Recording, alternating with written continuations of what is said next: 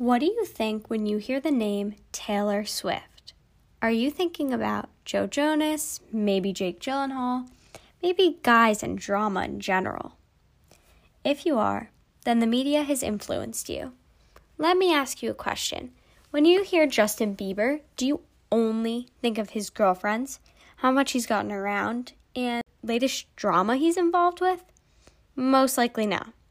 Throughout his career, Justin Bieber has been talked about in the media for many reasons. While his girlfriends were talked about, it's not all he's known for. He's known mostly for his hit pop songs, aka his work. Taylor Swift doesn't have this same pleasure. The media rarely focused on Taylor's songs. They chose to constantly degrade her for her, in the media's opinion, too many boyfriends. And now I know some people out there thinking, but Taylor has dated more guys than Justin, so that's why. What if I told you you were wrong? They've dated a very similar number of people. Statistics to come later on in the podcast. So then, what is the difference between the two of them? They are both young singers and they have both dated people. So, why is only Taylor called degrading names? Throughout this podcast, we will talk about how Taylor Swift has been betrayed in the media throughout her life. We will also discuss Taylor's disappearance in 2016, the reasons behind her vanishing, and how all of this ended with great success for Taylor.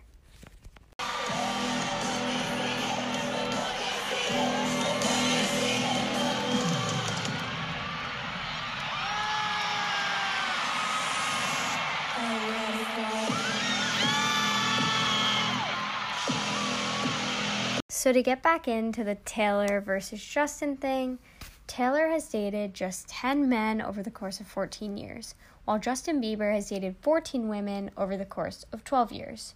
So, why is only Taylor called a slut? Because she's a woman. And this is just one of the reasons why it's hard to be a woman in today's world. Males are praised for every girl they get to be with, while Taylor and women are constantly judged about the number of guys they date or don't date. Taylor Swift actually wrote a song to describe how life would be easier if she was born a guy. It's titled The Man, and I'm going to play a clip for you guys and then analyze some of it. I would be complex, I would be cool. They'd say I played the field before I found someone to commit to.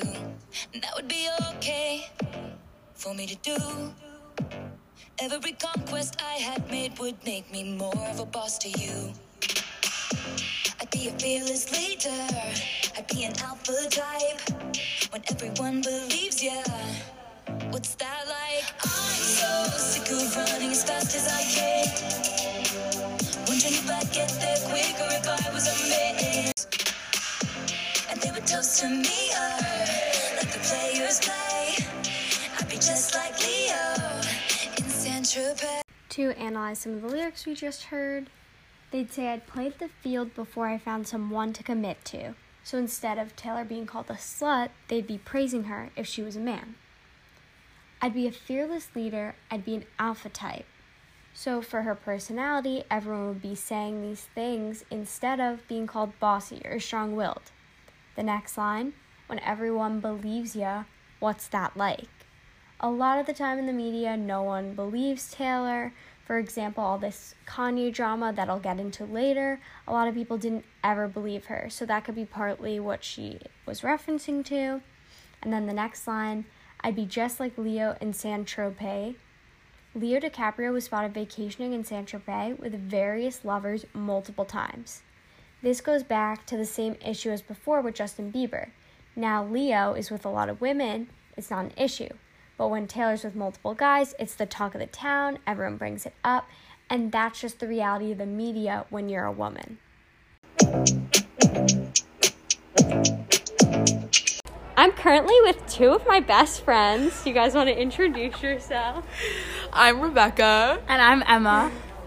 Okay, so my first question is Are you guys Taylor Swift fans? Um, like moderately, I'd say. Yeah, you know, I listen to some of her music occasionally, but like, Yeah. I want to call myself a diehard Yeah. Taylor fan. You know, Yeah, makes Yeah. sense.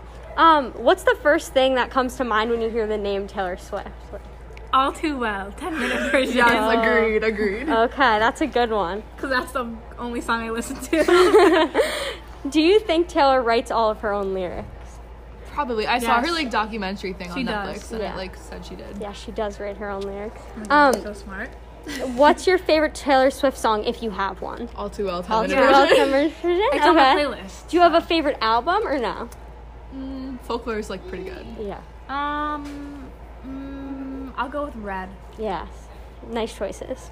And what do you guys know about the Kanye and Kim Taylor drama? Do you guys know anything about Yes, unfortunately. Like I know he like went on the stage and like took Yeah, like the she microphone won like a her. Grammy or something. Yeah. And it was like, He was like Beyonce deserves best Yeah. album or whatever. yeah, like That was a little bit of a that was Not so asshole nice. move, you know. Yeah, it was.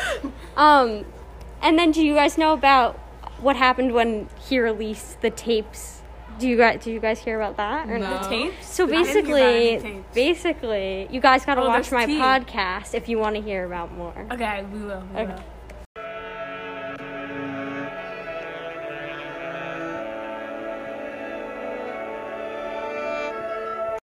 Now I'm going to talk about Taylor's drama with Kanye West and how this led to a breaking point in her life. Taylor and Kanye have had a long history of drama. It all started at the VMAs in 2009. Taylor Swift was on stage attempting to give a speech for her VMA of Best Video by a Female Artist for You Belong With Me, when Kanye brought it upon himself to come on stage, snatch the microphone out of her hand. Before his intrusion, she said, Thank you so much. I always dreamed about what it would be like to maybe win one of these someday, but I never thought it would actually have happened. I sing country music, so thank you for giving me the chance to win a VMA award. I. Then Kanye went on stage, took her microphone, and said, Yo, Taylor, I'm really happy for you. I'm gonna let you finish, but Beyonce had one of the best videos of all time. One of the best videos of all time. Then the crowd roared with boos, and Kanye shrugged, handed her the microphone back. She stood on, on stage silently and awkwardly. Then MTV cut the cameras to a pre taped segment. Taylor was only 19 years old when Kanye humiliated her. I can't even imagine what that felt like, being so excited to win this award and then having the night completely ruined by this superstar, we later find she looked up to and was a huge fan of. Then the drama died down between the two of them. Taylor even found it in her heart to move on from this night and called him her friend in 2015 in an Instagram post where he had sent her flowers. So I just think this shows Taylor's personality that Taylor was able to forgive Kanye for doing this. Even though he humiliated her, she was able to look past it and move on and try to understand where he was coming from and try to understand that he could have just been in the moment. And he's she's giving him a chance to prove his loyalty, to prove that he will be her friend. And then only a year later, in December 2016, Kanye released his song, Famous. Here is the clip of the song that started up the reoccurring feud between the two artists. Yes, I feel like me and Taylor might still have sex. Why? I made that bitch famous. I made that bitch famous. This line proves Kanye is not in any way sorry he got up on the VMA stage to ruin Taylor's moment. He claims that by him doing that is what made her famous.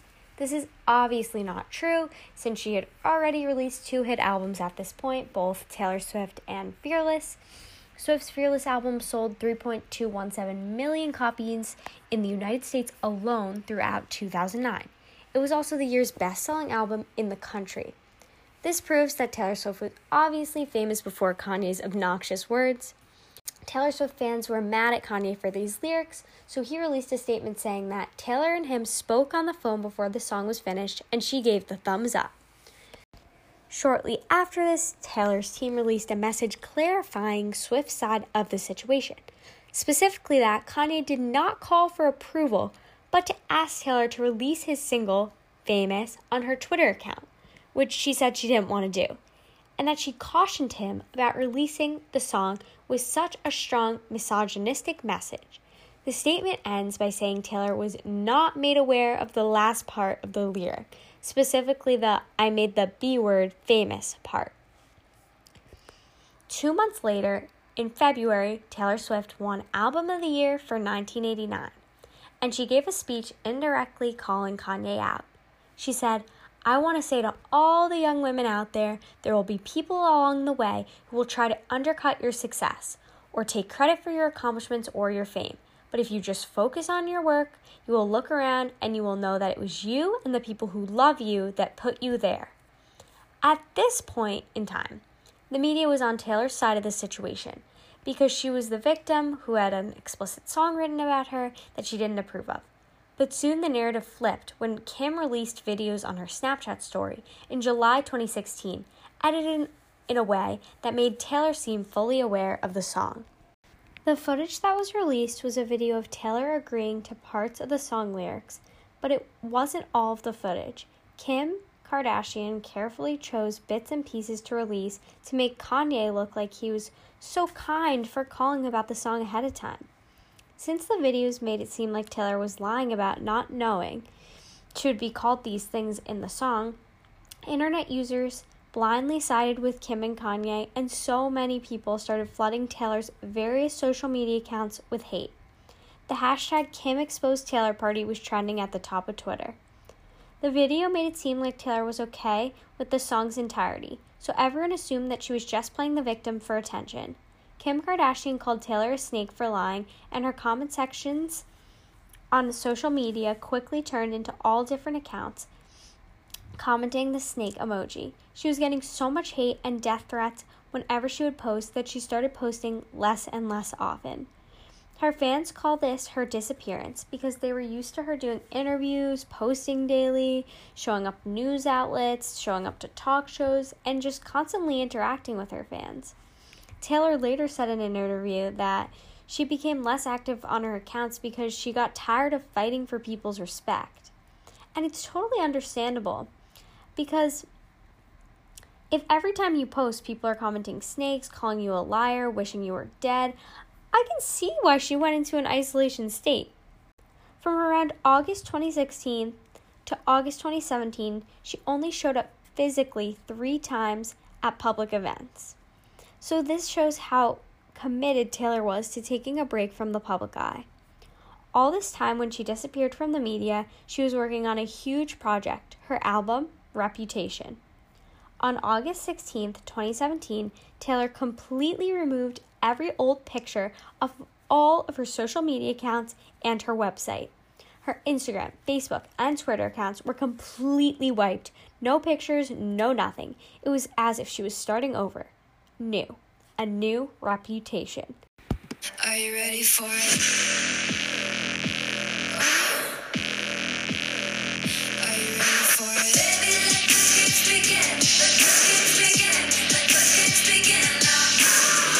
Fans began to anxiously speculate what was going on. Five days later, on August 21st, Taylor started posting videos of snakes slithering around on her Instagram. Fans were thinking this was symbolic for what people called her for quote unquote lying about Kanye's song lyrics. And by November 2017, Taylor released her entire album, Reputation. Rep was so powerful for Taylor because it was an album taking back, giving back power to her name in an iconic and ironic way.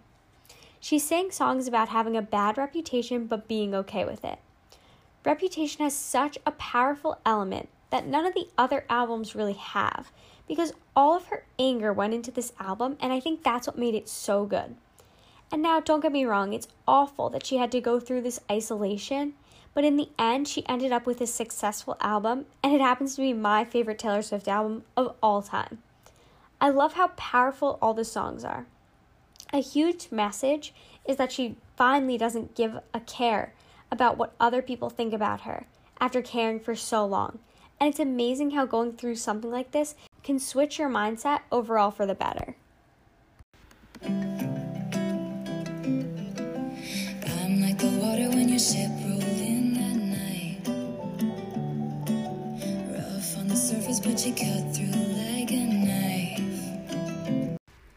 March of 2020, the entirety of Kanye and Taylor's recorded phone call was released, And when fans of either or both artists listened, they realized that Taylor was telling the truth this entire time. In the footage, she agreed to the first two lines, but she never agreed to being called a B word. She even says in the footage, um, but like, oh my god, the buildup you gave it, I thought it was gonna be like that stupid dumb bitch, like, but it's not. Um, so. And now that's just a portion of the 20 minute phone call between Taylor and Kanye, but she specifically states that she's glad the lyrics aren't calling her mean names. And she's okay with the lyrics that she agreed to because she knows they're so stupid and they're so silly that she's fine with it. But she's not okay with being called names, and she made that clear. And I think it must feel so good for Taylor that the truth is finally out there after years of being tormented. She's finally the one that was right after all of this time. I wanted to end this podcast off by showing you a clip of one of the most amazing songs on this album. It's called This Is Why We Can't Have Nice Things, and this lyric perfectly describes what Kanye did to her. It was so nice being friends again. There I was giving you a second chance, but you stabbed me in the back while shaking my head. And therein lies the issue. Friends don't try to trick you, get you on the phone and mind twist you. Thank you, everyone, for listening to the first episode of The Real T Swift, where we reveal what has really gone on throughout Taylor's life. Tune in next week to learn more about what happened with Swift's old record label.